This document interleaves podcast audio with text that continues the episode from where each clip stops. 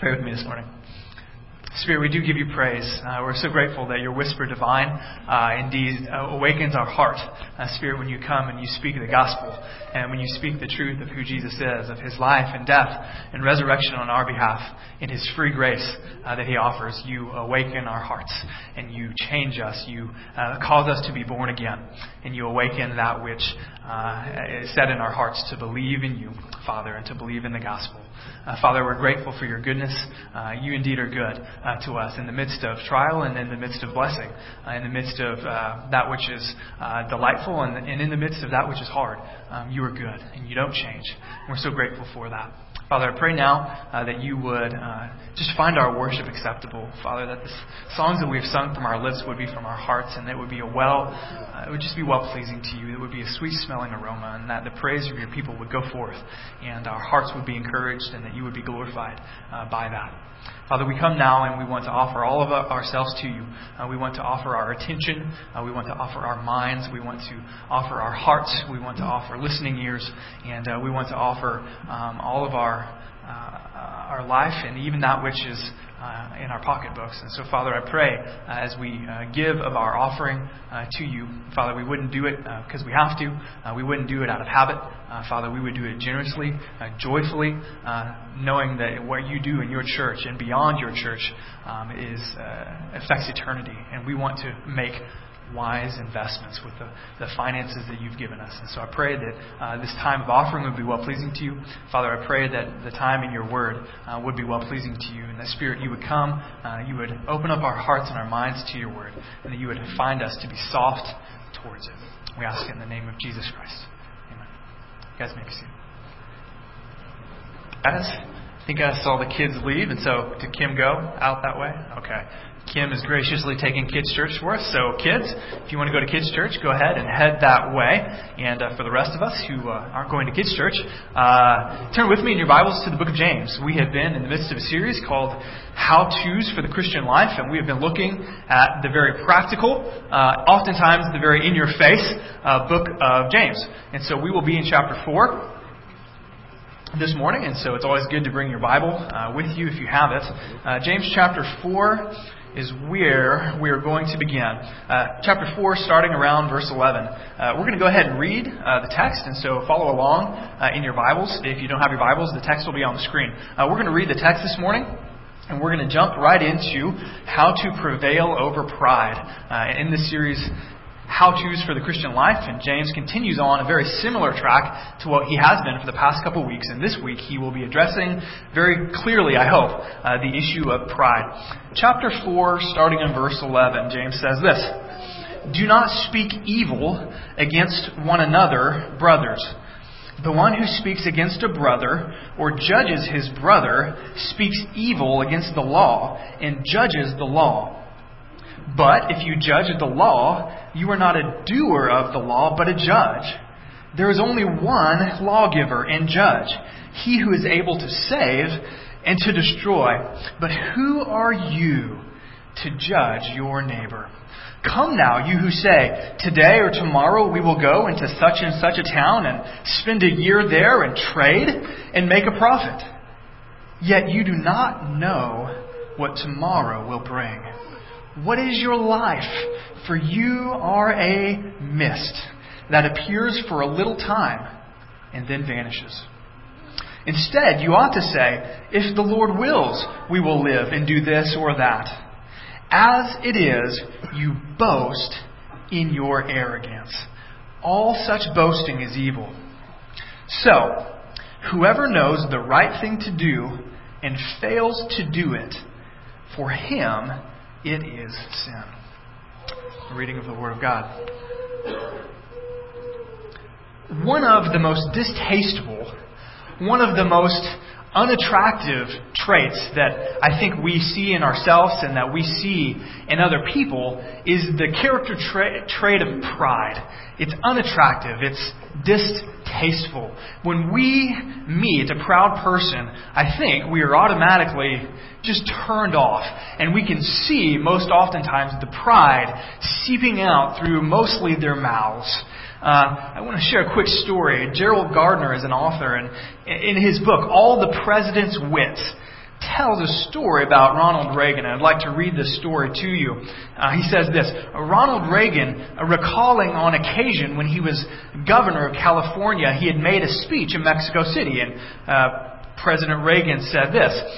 After I had finished speaking, I sat down to a rather unenthusiastic applause, and I was a little embarrassed. The speaker who followed me spoke in Spanish, which of course I didn't understand. And he was being applauded about every sentence after every paragraph. And so to hide my embarrassment, I started clapping before everyone else would. And I clapped longer than anyone else until the ambassador to the U.S. leaned over and whispered in my ear, I wouldn't do that if I were you. He's interpreting your speech. Get it?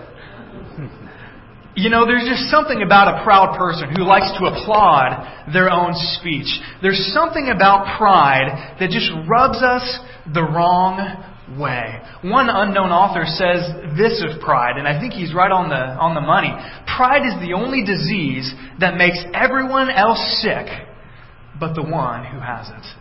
You know, James this morning is going to talk about pride. If you recall, um, we've taken two weeks to go through 10 verses, which is a little bit slower than normal. Uh, the past couple weeks, James has been tackling the issue of conflict. Uh, he's talked about conflicts in the church, and he's essentially said that our pride, our selfishness is usually, almost always, the source of conflict. He then goes on to say that our selfishness, our sinful selfishness, living for our own pleasures, also causes conflict with God, and we make ourselves an enemy of God. And then last week we talked about our recipe for repentance. James essentially says if you find yourself at odds with other people, if you come to realize you're at odds with God, then essentially you need to repent. And if you recall in verses 6 through 10, he used the word humility two times. In fact, we went through, if you recall, a seven uh, ingredient recipe for humility. And to begin that recipe and to end that recipe, James talked about what I would consider the key ingredient. The key ingredient for repentance is humility. And so James has talked about humility. In fact, he ends verse 10 by saying, uh, saying this, if I can find it in my text. He says, Humble yourselves before the Lord, and he will exalt you. And so James has been talking about humility in our relationship with God. What does it look like for us to humble ourselves in repentance before God? Now, James isn't going to let go of this idea of humility. He's going to talk about humility. He's going to talk about the opposite of humility, which is pride. And he's going to talk about humility and pride in a couple other areas in our life. First of all, as we relate to other people, especially as we relate to other Christians, he's going to answer the question, what does it look like for us to have humility? Conversely, how should we prevail over prideful pronouncements? That's the first main section of our sermon. How do we prevail over prideful pronouncements in relationship to other Christians? He's then going to talk about another area of humility, and that is in our relationship to the future, specifically in our planning. We all plan, I think. Some of us are ultra planners and some of us are more go with the flow kind of people. But we all live our life in such a way that we have plans. We view the future in a certain way. And James, secondly, is going to tell us how we can prevail over prideful planning. And so the first section, verses 11 and 12, how do we prevail over prideful, I'm calling them prideful pronouncements.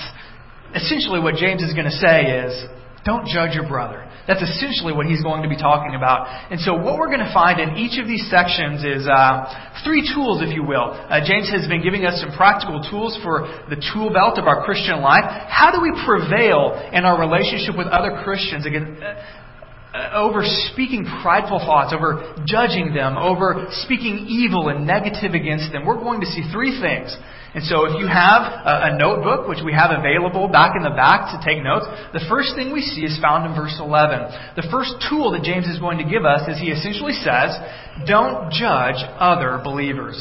The first tool to prevail over prideful pronouncements is simply this. Don't judge them. Don't judge them. Notice what he says in the first half of verse 11. Do not speak evil It's a key word here. He's going to repeat it later. Do not speak evil against one another, brothers. And so he begins with this simple command don't speak evil. Your translation may say, don't speak against them. Your uh, translation, if it's NIV, may say, don't slander them. Eh, but then notice what he does. He connects this speaking evil, this speaking negatively, this slanderous speech he connects that with judging. Notice what he says the one who speaks against a brother or judges his brother. And so James essentially says the first tool don't judge other Christians. This word, speak against, I've given you some other translations it can mean different things depending upon the context. And so it has a broader meaning, and then it has a more narrow meaning. The broader meaning essentially is this it means to, to talk bad or to talk disparagingly about someone. That's the broader context, whether you're speaking that which is true or whether you're speaking that which is false. You are speaking negatively about them, you are running them down with your words. That's the broader meaning. The more narrow meaning could be the idea of slander. When we slander someone, we're not just talking bad about them, we're making stuff up about them. We're taking gossip that we've heard, and it may be true and it may not be true, and we are disparaging their character. We're defaming their character. And so that's the more narrow definition, is that we are speaking that which may not necessarily be completely true against a fellow believer. Pastor Brian Bell, I think, um, summarizes this command really succinctly. He says this This command, this command forbids any speech, notice this, whether true or false, which runs down another person. A key element that I left out here that's key to this idea of not speaking against one another, of not judging our brothers, is that every time when this word is used, it is speaking about someone, about a fellow Christian in the context of James, not in the presence of that person. In other words, you're not talking to them about their sin. You're not talking to them about their character defects. You're not talking to them about how they have wronged you. You're talking to someone else. And that's a key definition. And so what James essentially says is don't judge your brother. He connects this kind of talk, this kind of negative speak, when we talk and we run down another Christian and they're not in our midst. It's not enough that we're speaking evil against them, but James points out that when we do that, when I talk about and I don't do this, hopefully, you or you or you or you and you're not there, and I'm running you down, I'm talking about how bad you are. What James essentially says is not only am I speaking evil or slandering you, I am judging you. I'm sitting on the throne, I'm uh, taking the gavel of judgment, and I am pronouncing you guilty. Notice what he says. Don't speak against one another. The one who speaks against a brother or judges him and so he's calling it judgment. Because essentially what we're doing is we're taking our opinion and we're taking uh, the place of God and we are giving a pronouncement on the worth or the value of that person. That's what a judge does. They determine right or wrong. They say valuable or invaluable. And so James has a very clear, very strong word to this church and to the churches 2,000 plus years ago. It's a simple command, isn't it? And yet it's so very hard to do.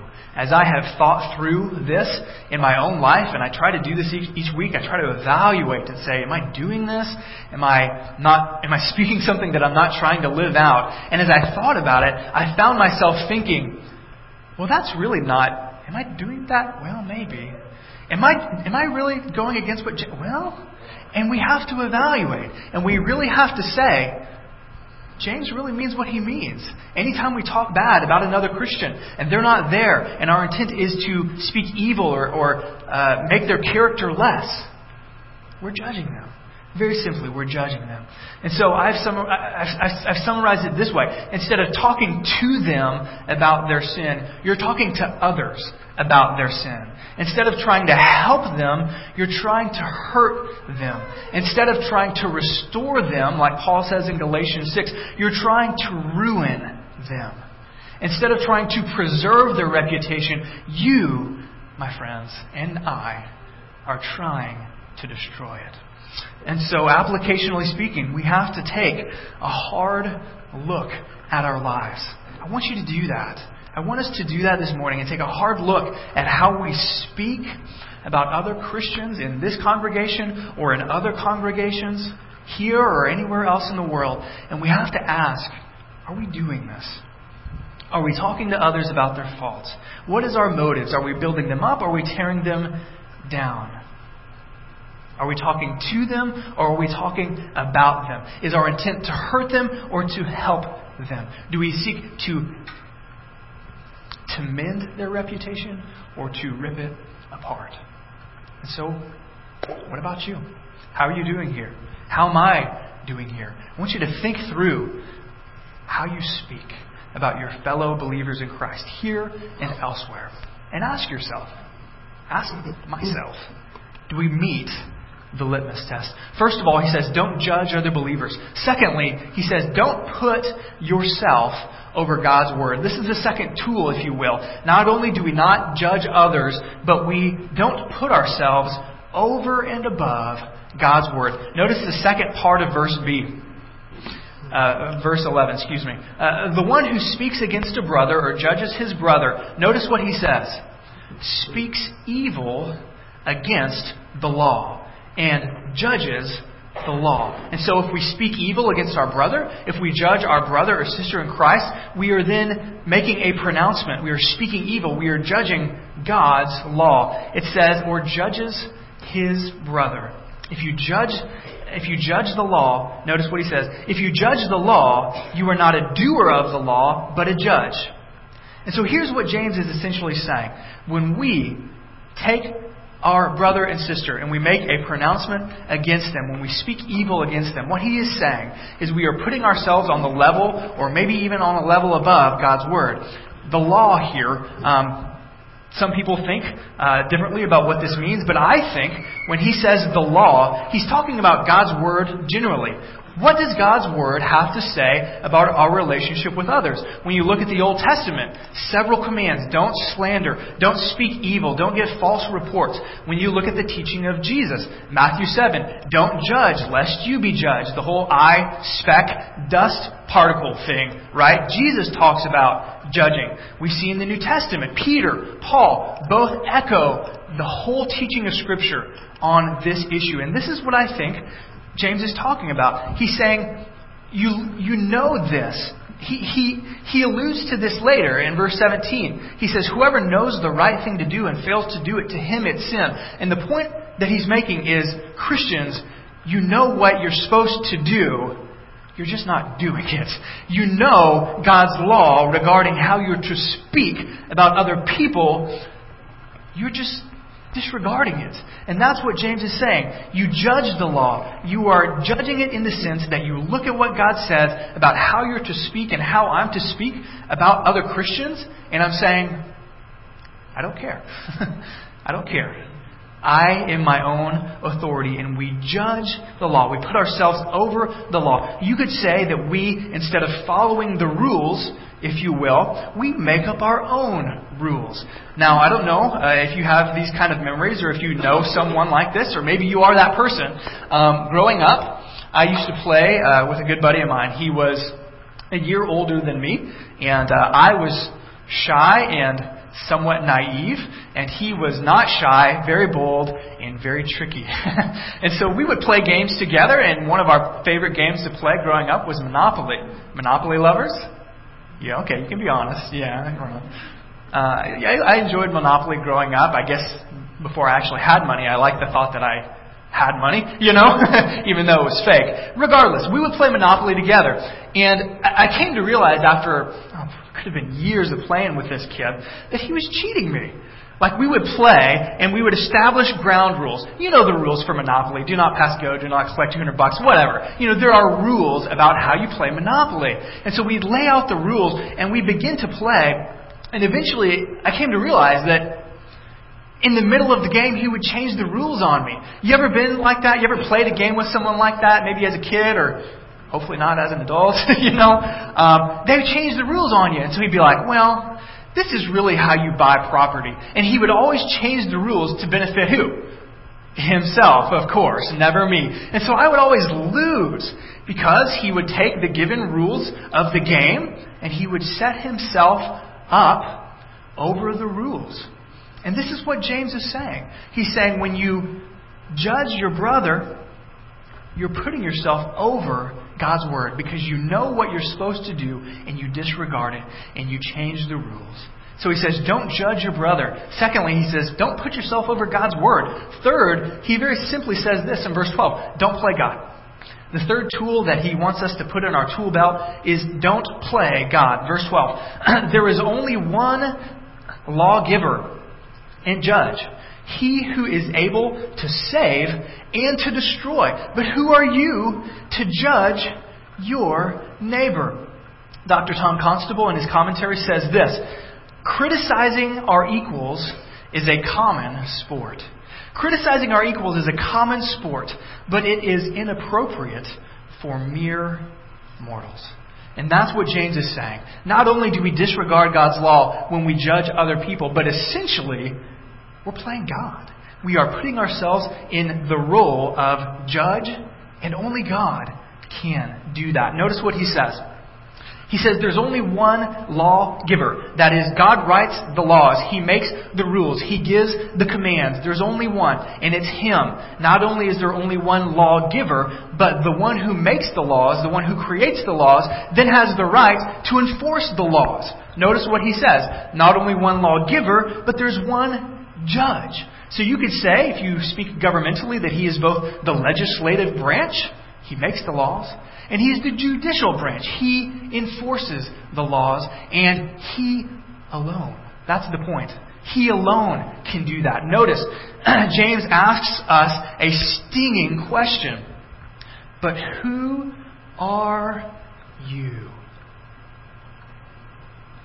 But who are you to judge your neighbor. And the way he wants us to answer that is, we are no one. One translation says, What right do you have to judge your brother? And the answer James is hammering home is none. We don't have the right. Only God has the right. And so, applicationally speaking, we have to ask ourselves this question. I've been asking myself this question uh, a good portion of the week, and I hopefully will continue to do that. Am I putting myself up and over and against God's law? Am I taking that which I know to be true and saying, I don't care. I'm going to do what I want, and I'm going to say what I want, and I'm going to say it to whomever I want about whatever I want.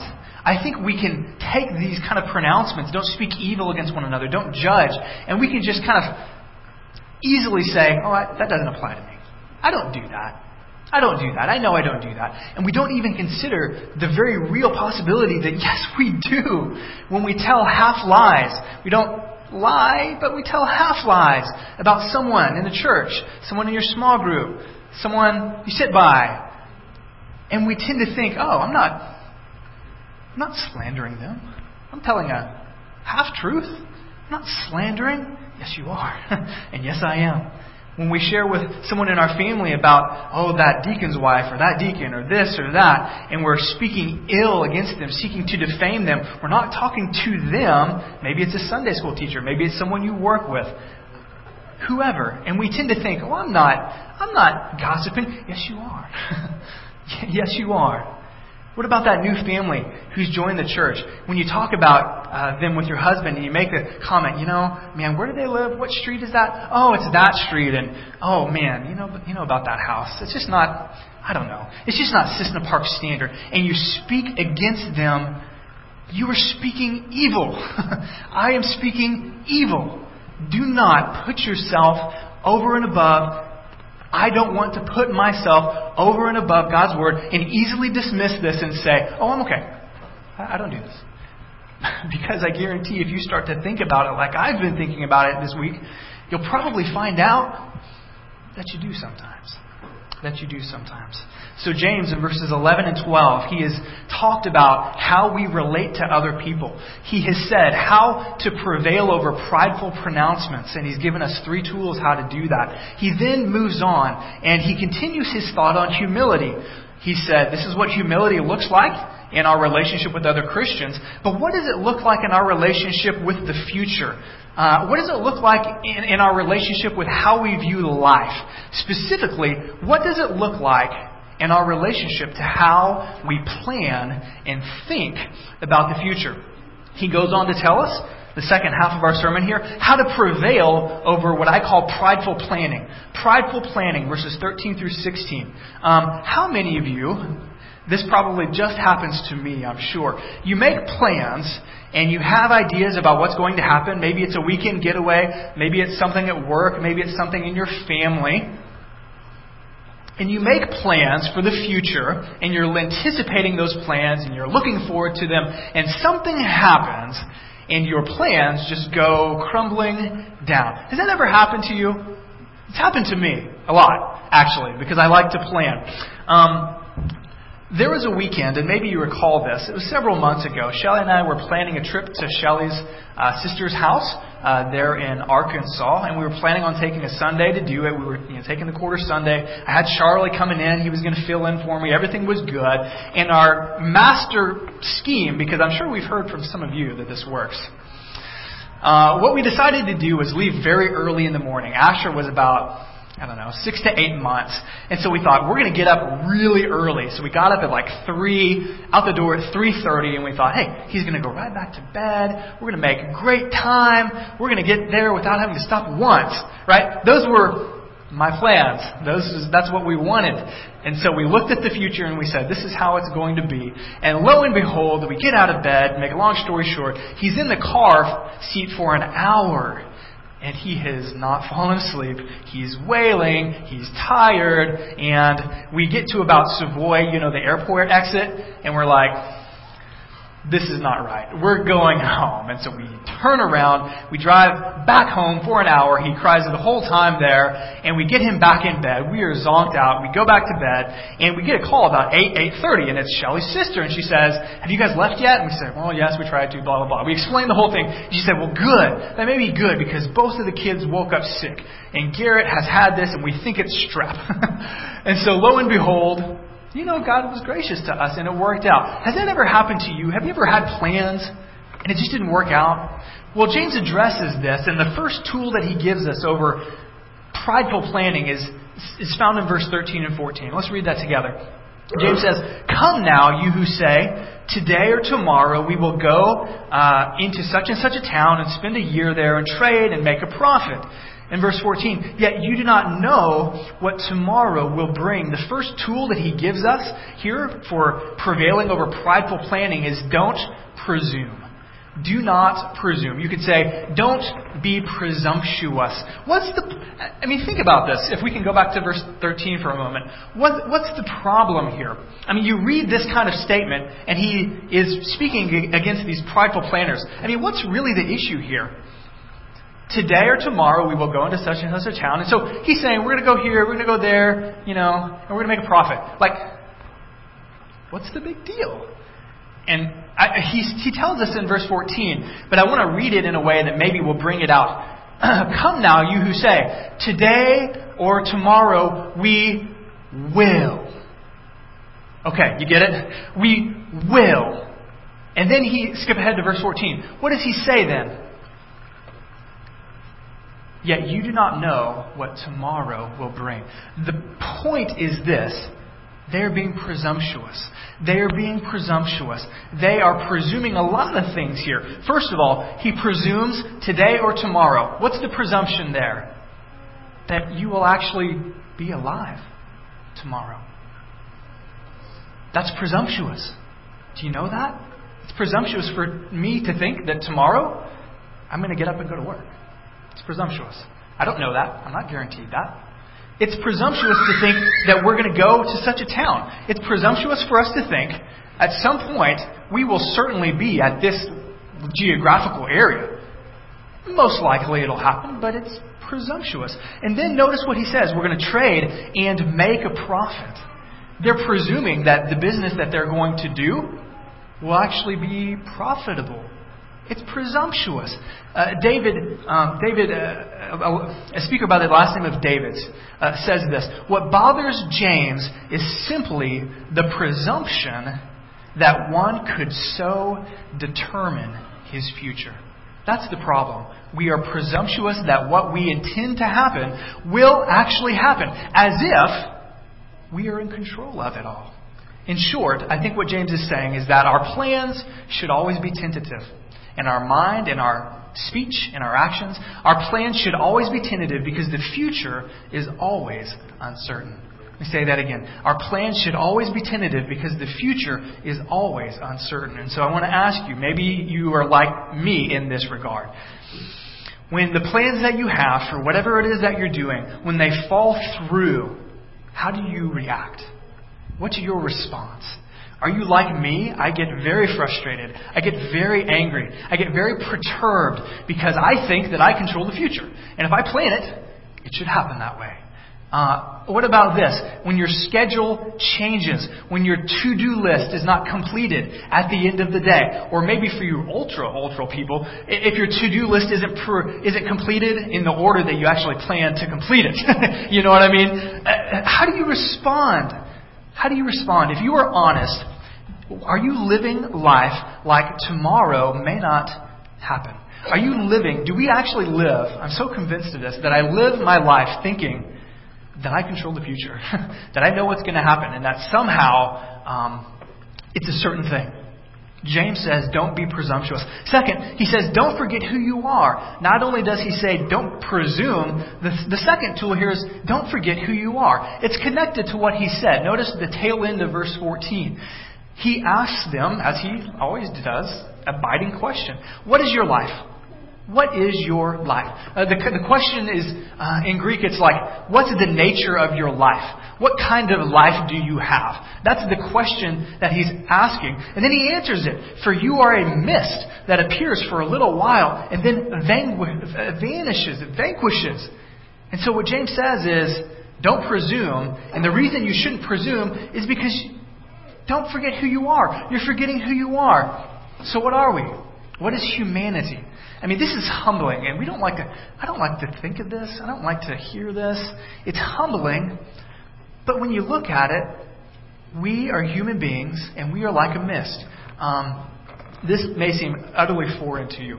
I, I grew up in Texas, and in Texas, it probably gets cold enough that when you walk outside and you breathe your hot air, that you know you see the the steam and the mist. You know what I'm talking about, right? As kids, you like play like you're smoking, or or you know you're like a dragon or whatever. You know um, that stuff. In Texas, that happens like two or three times a year. Okay, and so when it gets cold enough to actually like see your breath coming out of your lungs, it's so cool.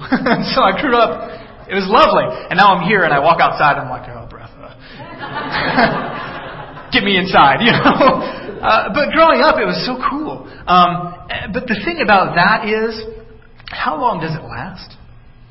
Second? Two seconds? Maybe? Not even that. It's here today, gone tomorrow. And that's what James says. Our life is just like that. I mean, we shouldn't presume because we don't know that we're going to be living this afternoon. That's essentially the point that he's making. And so, do you feel? I mean, this is this is hard, but it's so important. Are we living our lives like we are invincible? I mean, do we live like we will never die? Do we live like our bodies will never grow old and ache and someday we'll be in the ground? Do we actually think that we are invincible? Do we live like tomorrow is guaranteed? Um, I mean, there are stories that come to mind and we know from life experience that we can be going about our day, and the next day we may be in the hospital on the verge of death. Life is not guaranteed. We are a vapor. And so we don't presume. We don't forget who we are. And probably most importantly, we don't forget who God is. And that's our third tool. Don't forget who God is, verses 15 and 16. Let's read this together. This is the answer. This is the proper way to plan. Instead, you ought to say, if the Lord wills, we will live and do this or that. Then verse 16. As it is, you boast in your arrogance, and all such boasting is evil. Essentially, he says, when we plan like this, we are so arrogant. We are boasting to think that what we plan tomorrow will actually come about. And he says, don't boast, but forget, don't forget who God is. Notice, if the Lord wills. That is, if God desires this, if our plans are in accordance with God's plans, then it's going to happen. And if our plans are not in accordance with God's plans, guess what, folks? It's not going to happen.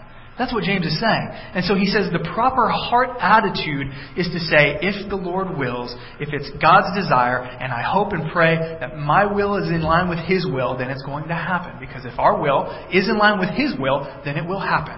And if it's not, then it won't.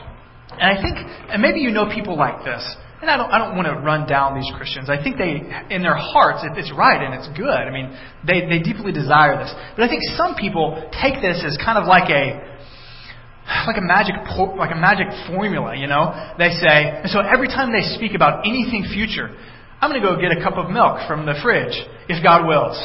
I'm going to go, you know, take a shower if God wills. You know, I mean, it's just to the extreme. Now, I think it's in their, you know, it's right for them. It's not wrong. It's not sin. I mean, they're genuinely desiring, I think, God's will. But the biblical perspective is this. We see Paul in the New Testament two times. He's talking about his plans. I'm going to go to Rome. I'm going to go visit you. And he says, if the Lord wills. And so he speaks it sometimes when he talks about his plans because he means it.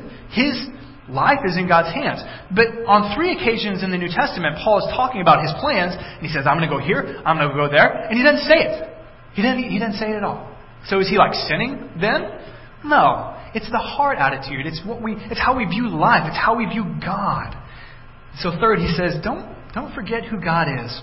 If I could sum it up, what James is saying is this means we should plan, we can plan, there's nothing wrong with planning, planning is good. But what he says is that we must always reserve room for God to change our plans. That's what he says. Always reserve room for God to change our plans. I'm going to share one quick story. We're going to sing uh, a song about Jesus because he's the hero of the story here. Um, about two months ago, maybe two months ago, my, my time is getting away from me. Um, Shelly and I um, uh, were hoping uh, to have a little child, and we were about six weeks pregnant, and we found out that we had a miscarriage. Um, some of you knew that, some of you didn't.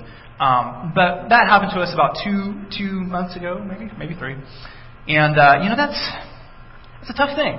I mean, many of you have experienced what we have. Uh, it's a really hard thing because here's the deal. This is how it has shaped our life. We have plans. We want to shape our family in this way. We want our kids to be this far apart. We want to get pregnant when we get pregnant, and we want to have a kid when we want to have a kid. And so we plan and we do everything that we can do, right? That's within our control.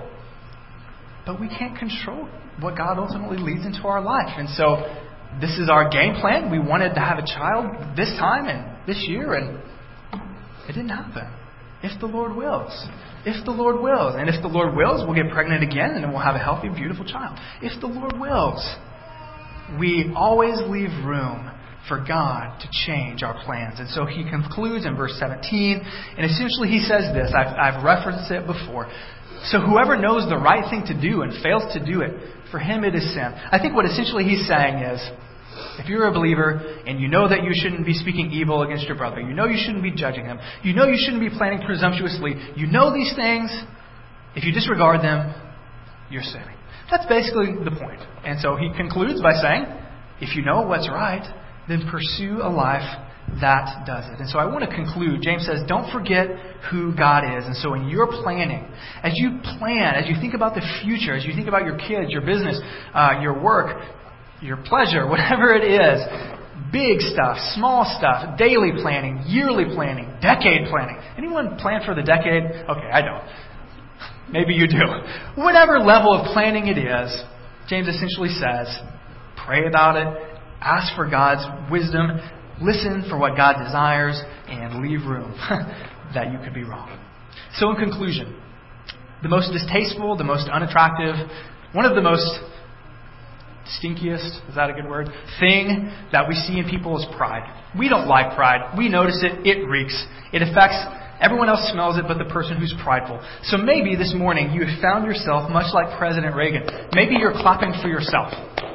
Maybe you've come to realize that you're clapping for yourself like President Reagan. You know, Pride is distasteful and it's unattractive. But on the flip side, humility, genuine humility, like James has been talking about, is very winsome. It's very attractive. We love humble. I mean, think about it. You know, someone, does someone come to mind? You, they're just genuinely humble. Don't you love them? I mean, don't you like being around humble people? The most humble person that ever lived is the person by the name of Jesus Christ. He uh, was perfect in every way, and he was the most humble man on the face of this earth. I want to leave, uh, leave us with one passage. We're going to transition, and we're going to sing of the humble man. We're going to sing of Jesus in his, hum- in, in his humility.